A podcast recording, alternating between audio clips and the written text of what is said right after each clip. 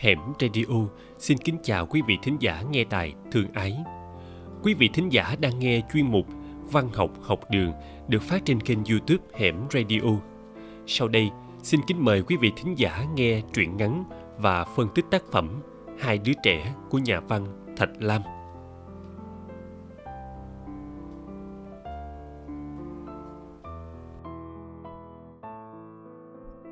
Thạch Lam, sinh năm 1910, mất năm 1942, tên thật là Nguyễn Tường Vinh, sau đổi thành Nguyễn Tường Lân. Ông sinh và mất ở Hà Nội. Nhưng khi còn ấu thơ, có một thời gian ở Cẩm Giàng, Hải Dương. Ông là em ruột hai nhà văn Nhất Linh và Hoàng Đạo và là một trong những cây bút chủ chốt của tự lực văn đoàn. Thạch Lam là một cây bút truyện ngắn tài hoa, xuất sắc. Truyện của ông thường không có cốt truyện đặc biệt, mỗi truyện là một bài thơ trữ tình đượm buồn ông thường đi sâu khai thác đời sống nội tâm nhân vật với những cảm xúc, cảm giác mơ hồ, mong manh, tinh tế. Hai yếu tố hiện thực và lãng mạn, tự sự và trữ tình, luôn luôn đan cài, xen kẽ vào nhau, tạo nên nét đặc thù, đặc sắc khó lẫn trong phong cách nghệ thuật của ông. Hẻm radio xin giới thiệu truyện ngắn hai đứa trẻ trút từ tập truyện nắng trong vườn, sáng tác năm 1938 là tác phẩm xuất sắc, tiêu biểu cho đời văn và phong cách Thạch Lam. Hai đứa trẻ Tiếng trống thu không trên cái chợ của huyện nhỏ, từng tiếng một gian xa để gọi buổi chiều. Phương Tây đỏ rực như lửa cháy và những đám mây ánh hồng như hòn than sắp tàn. Dãy tre làng trước mặt đen lại và các hình rõ rệt trên nền trời. Chiều, chiều rồi. Một chiều êm ả như ru Dằn dẳng tiếng ếch nhái kêu ra ngoài đồng ruộng theo gió nhẹ đưa vào. Trong cửa hàng hơi tối, mũi đã bắt đầu do dê. liên ngồi yên lặng bên mấy quả thuốc sơn đen. Đôi mắt chị bóng tối ngập đầy dần và cái buồn của buổi chiều quê thấm thía vào tâm hồn ngây thơ của chị. Liên không hiểu sao, nhưng chị thấy lòng buồn man mát trước cái giờ khắc của ngày tàn.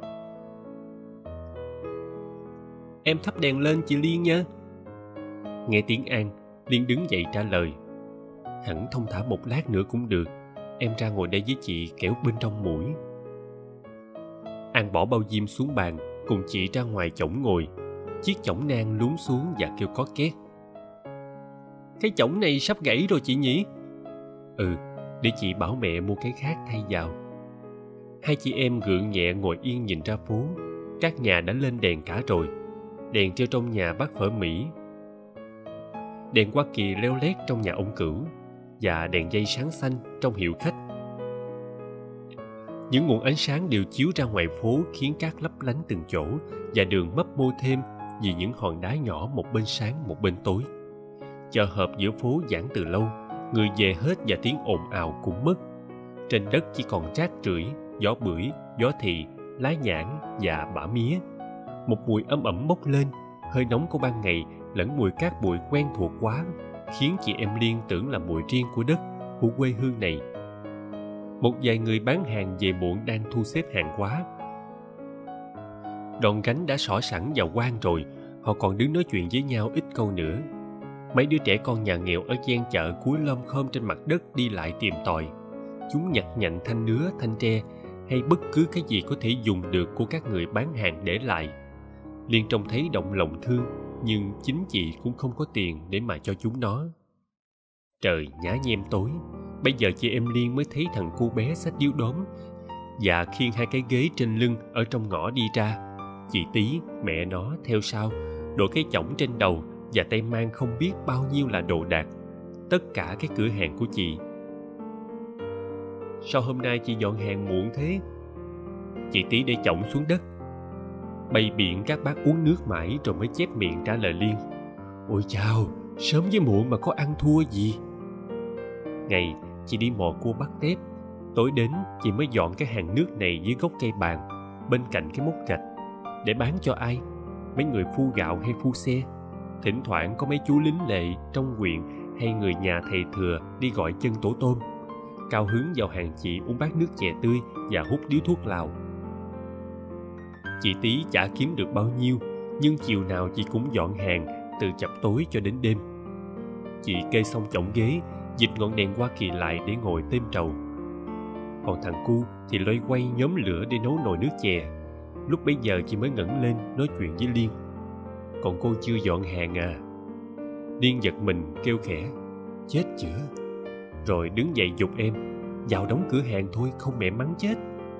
An đáp hôm nay chưa chắc mẹ có ra không, chị à. Mẹ còn bận làm gạo cơ mà.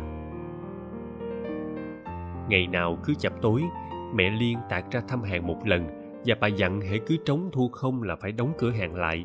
Thế mà liên mãi ngồi nhìn phố quên mất. Bây giờ liên dội vàng vào thắp đèn, xếp những quả sơn đen lại. Trong lúc an đi tìm then để cài cửa cho chắc chắn, cái cửa hàng hai chị em trông coi là một cửa hàng tạp quá nhỏ xíu mẹ liên dọn ngay từ khi cả nhà bỏ hà nội về quê ở. Vì thầy liên mất việc. Một gian hàng bé thuê lại của bà lão mốm ngăn ra bằng một tấm phên nứa dán giấy nhật trình. Mẹ liên giao cho liên trông coi. Bà còn bận làm hàng sáo và buổi tối thì hai chị em cùng ngủ đây để trông hàng. Liên đếm lại những phong thuốc lào, xếp vào hòm các bánh xà phòng còn lại, vừa lẩm nhẩm tính tiền hàng. Hôm nay, ngày phiên mà bán cũng chẳng ăn thua gì. Có phải buổi trưa em bán cho bà lực hai bánh xà phòng không? An ngẫm nghĩ rồi đáp dân bà ta mua hai bánh, còn cụ chi lấy chịu nửa bánh nữa. Liền với cái bàn tính đi cộng số tiền, nhưng trong hàng nóng và mũi quá, chị ngần ngại ngồi xếp hết cả tiền vào tráp không tính nữa. Thôi, để mai tính một thể. An nhìn chị, chỉ đợi lúc ấy, hai chị em cùng dội muốn đóng cửa hàng lại để ra ngoài kia, ngồi trên chổng ngắm nhìn phong cảnh ngoài phố liền khóa dội tráp tiền với một chiếc chìa khóa chị đeo vào cái dây xà tích bạc ở thắt lưng. Chiếc xà tích và cái khóa chị quý mến và hãnh diện. Vì nó tỏ ra chị là người con gái lớn và đảm đang. À cô bé làm gì thế? Nghe câu nói tiếp theo, một tiếng cười khanh khách. Chị em liên không cần ngoảnh mặt ra cũng biết là ai đã vào hàng. Đó là cụ thi, một bà già hơi điên, vẫn mua rượu ở hàng liên. Liên đã biết tính bà chị lẳng lặng rót một cúc rượu ti đầy đưa cho bà. Chị không dám nhìn mặt cụ, và trong lòng hơi run sợ, chị mong cho cụ chống đi. Cụ cầm cúc rượu soi lên rồi cười gịnh giả nói à em liên thảo nhỉ, hôm nay lại rót đầy cho chị đây. Cụ ngửa cổ ra đằng sau, uống một hơi cạn sạch, rồi vừa chép miệng vừa lần ruột tượng trả tiền. Cụ để ba đồng xu vào tay liên, xoa đầu chị một cái rồi lảo đảo bước ra ngoài hai chị em liên đứng sững nhìn theo cụ, đi lần vào bóng tối. Tiếng cười khanh khách nhỏ dần về phía làng. Trời đã bắt đầu đêm. Một đêm mùa hạ êm như nhung và thoảng qua gió mát. Đường phố và các ngõ con dần dần chứa đầy bóng tối. Các nhà đã đóng im ỉm, trừ một vài cửa hàng còn thức. Nhưng cửa chỉ để hé ra một khe ánh sáng. Trẻ con tụ họp nhau ở thềm hè. Tiếng cười nói vui vẻ, khiến an thèm muốn nhập bọn với chúng để nô đùa nhưng sợ trái lời mẹ dặn phải coi hàng, nên hai chị em đành ngồi yên trên chõng đưa mắt theo dõi những bóng người về muộn từ từ đi trong đêm. Dòm trời hàng ngàn ngôi sao ganh nhau lấp lánh, lẫn với vệt sáng của những con đom đóm bay là là trên mặt đất hay leo vào cành cây. An và liên là ngước lên nhìn các vì sao để tìm sông ngân hà và con vịt theo sau ông thần nông vũ trụ thâm thẳm bao la đối với tâm hồn hai đứa trẻ như đầy bí mật và xa lạ và làm mỏi trí nghĩ. Nên chỉ một lát, hai chị em lại chúi nhìn về mặt đất, về quần sáng thân mật chung quanh ngọn đèn lay động trên chống hàng của chị tí về phía quyền, một chấm lửa nhỏ khác và vàng lơ lửng đi trong đêm tối, mất đi rồi lại hiện ra. An trỏ tay bảo chị kia hàng phở của bác siêu đã đến kìa. Tiếng đòn gánh kiểu kịch nghe rõ rệt khói theo gió tạt lại chỗ hai chị em. Bác siêu đã tới gần, đặt cánh phở xuống đường. Bác cúi xuống, nhóm lại lửa, thổi vào cái nứa con. Bóng bác mênh mang ngã xuống đất một vùng và kéo dài đến tận hàng rào hai bên ngõ. An và liên ngửi thấy mùi phở thơm, nhưng ở cái quyện nhỏ này, quà bác siêu bán là một thứ xa xỉ nhiều tiền. Hai chị em không bao giờ mua được. Liên nhớ lại khi ở hà nội chỉ được hưởng những thức quà ngon lạ bây giờ mẹ liên nhiều tiền được đi chơi bờ hồ uống những cốc nước lạnh xanh đỏ. Ngoài ra, kỷ niệm nhớ lại không rõ rệt, chỉ là một vùng sáng trực và lấp lánh. Hà nội nhiều đèn quá. Từ khi nhà liên dọn về đây, từ khi có cái cửa hàng này, đêm nào liên và em cũng phải ngồi trên chiếc chõng tre, dưới góc bàn, với cái tối của quang cảnh phố chung quanh.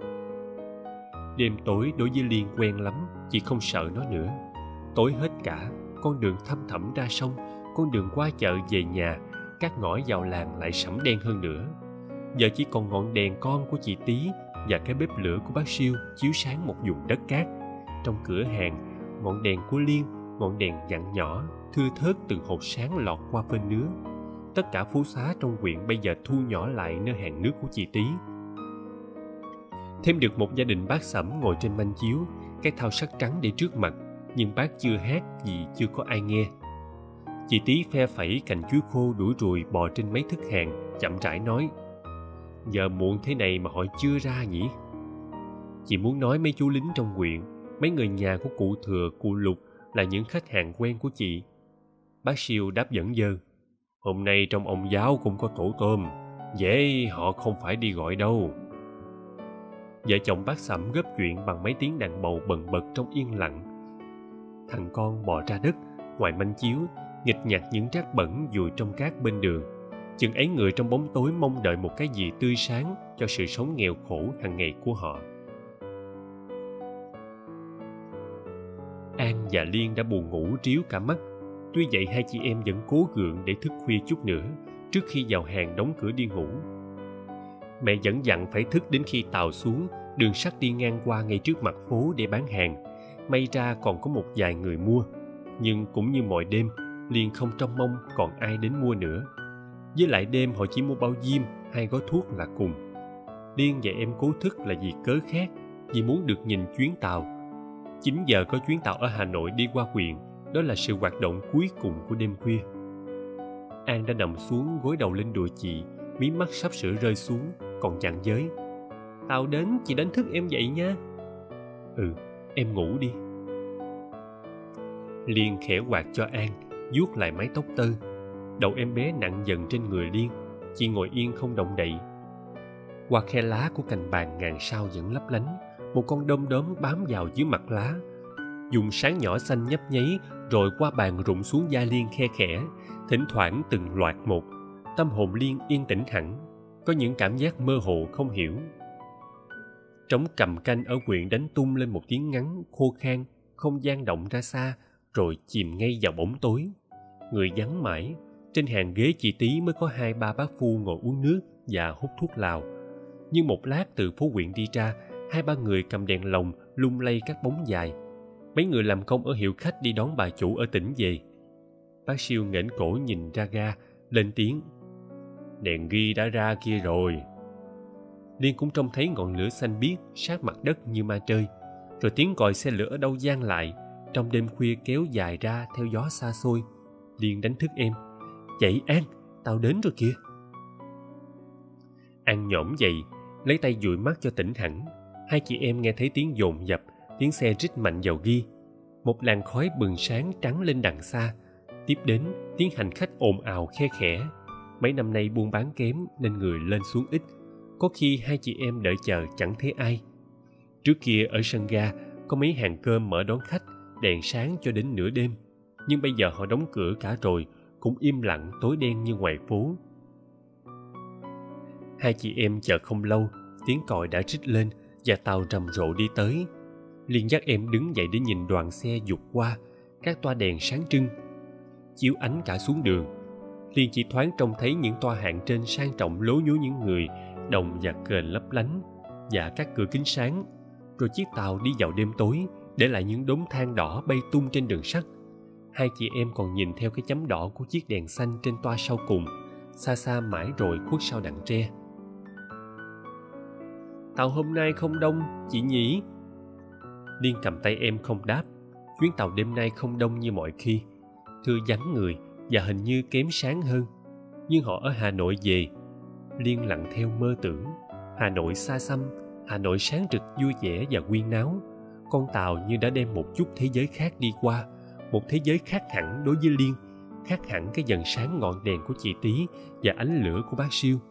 Đêm tối vẫn bao bọc chung quanh, đêm của đất quê và ngoài kia đồng ruộng mênh mang và yên lặng. Thôi đi ngủ đi chị. Liên dỗ vai em ngồi xuống chõng an cũng ngồi xuống và ngã đầu vào vai liên. Tiếng gian động của xe quả đã nhỏ dần và mất dần trong bóng tối lắng tai cũng không nghe thấy nữa. Sao trên trời vẫn lấp lánh, cả phố huyện bây giờ mới thật là hết náo động. Chỉ còn đêm khuya, tiếng trống cầm canh và tiếng chó cắn. Từ phía ga, bóng đêm lồng với bóng người đi về. Chị tí đương sửa soạn đồ đạc và bác siêu đã gánh hàng đi vào trong làng. Còn vợ chồng bác sẩm ngủ gục trên manh chiếu từ bao giờ. Liên quay lại nhìn em, thấy an cũng đã ngủ say tay nắm chặt tà áo chị và đầu vẫn dựa vào vai. Liên nhìn quanh đêm tối do đã thoáng lạnh và đom đóm không còn nữa. Chị cúi xuống giật em vào trong hàng, mắt cũng đã ríu lại. Chị gài cửa cẩn thận và dặn nhỏ đèn đặt trên cái quả thuốc sơn đen. Rồi liên đến bên em nằm xuống. Chị có đầu lên tay nhắm mắt lại. Những cảm giác ban ngày lắng đi trong tâm hồn liên và hình ảnh của thế giới quanh mình mờ đi trong mắt chị liên thấy mình sống giữa bao nhiêu sự xa xôi không biết, như chiếc đèn con của chị tí chỉ chiếu sáng một vùng đất nhỏ. Nhưng liên không nghĩ được lâu, mắt chị nặng dần. Rồi sau, liên ngập vào giấc ngủ yên tĩnh, cũng yên tĩnh như đêm ở trong phố, tịch mịch và đầy bóng tối.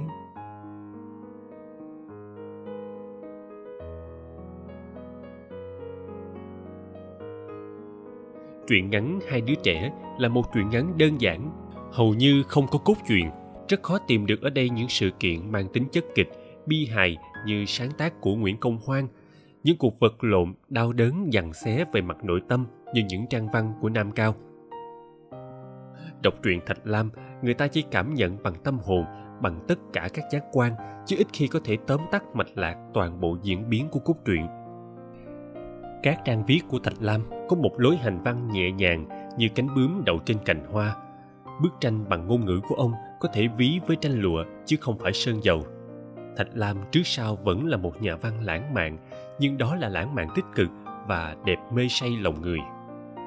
Truyện ngắn hai đứa trẻ chỉ kể lại hình ảnh hai đứa trẻ ngồi trên chiếc chõng nát ngắm nhìn phố xá chìm dần vào đêm tối.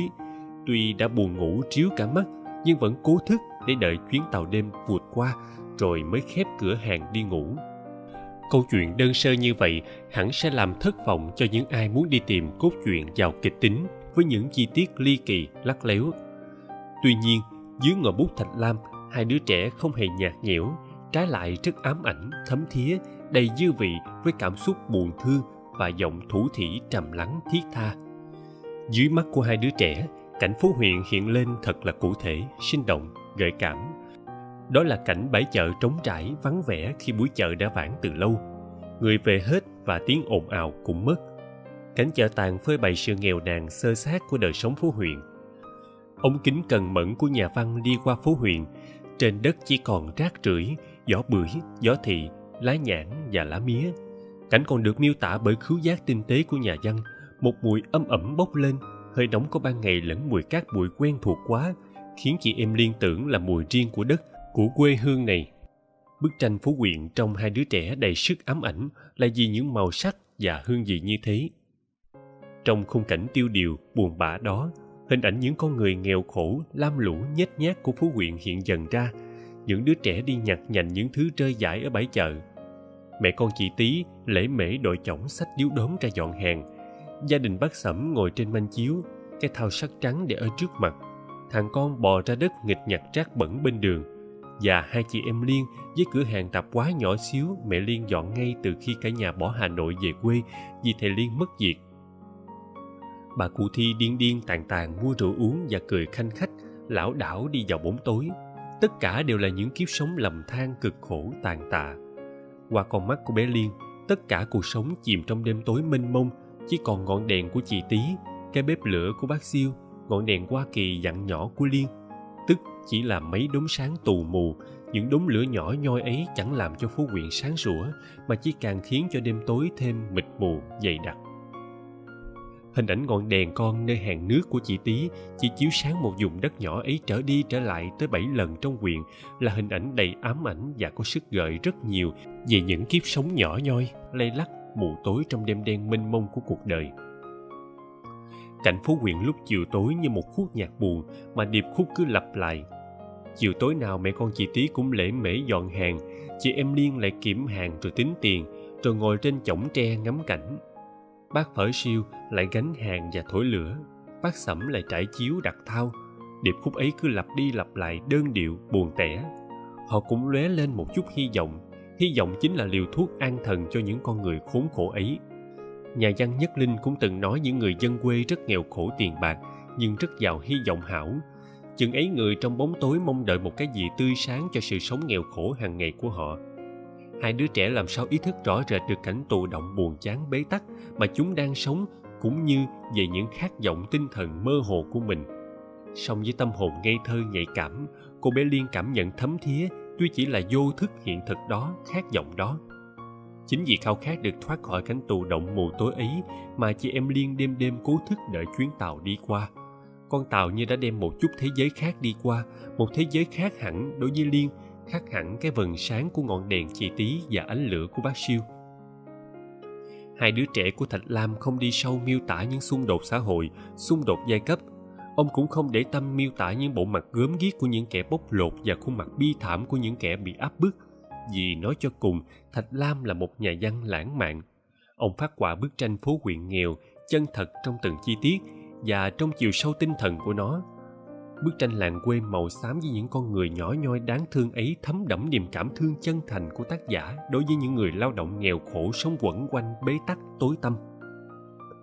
Qua bức tranh ảm đạm của phố quyền và qua hình ảnh của những con người bé nhỏ với chút hy vọng le lói, ta thấy được mơ ước lớn của nhà văn là muốn thay đổi cuộc sống ngột ngạt đó cho những con người lao động nghèo khổ.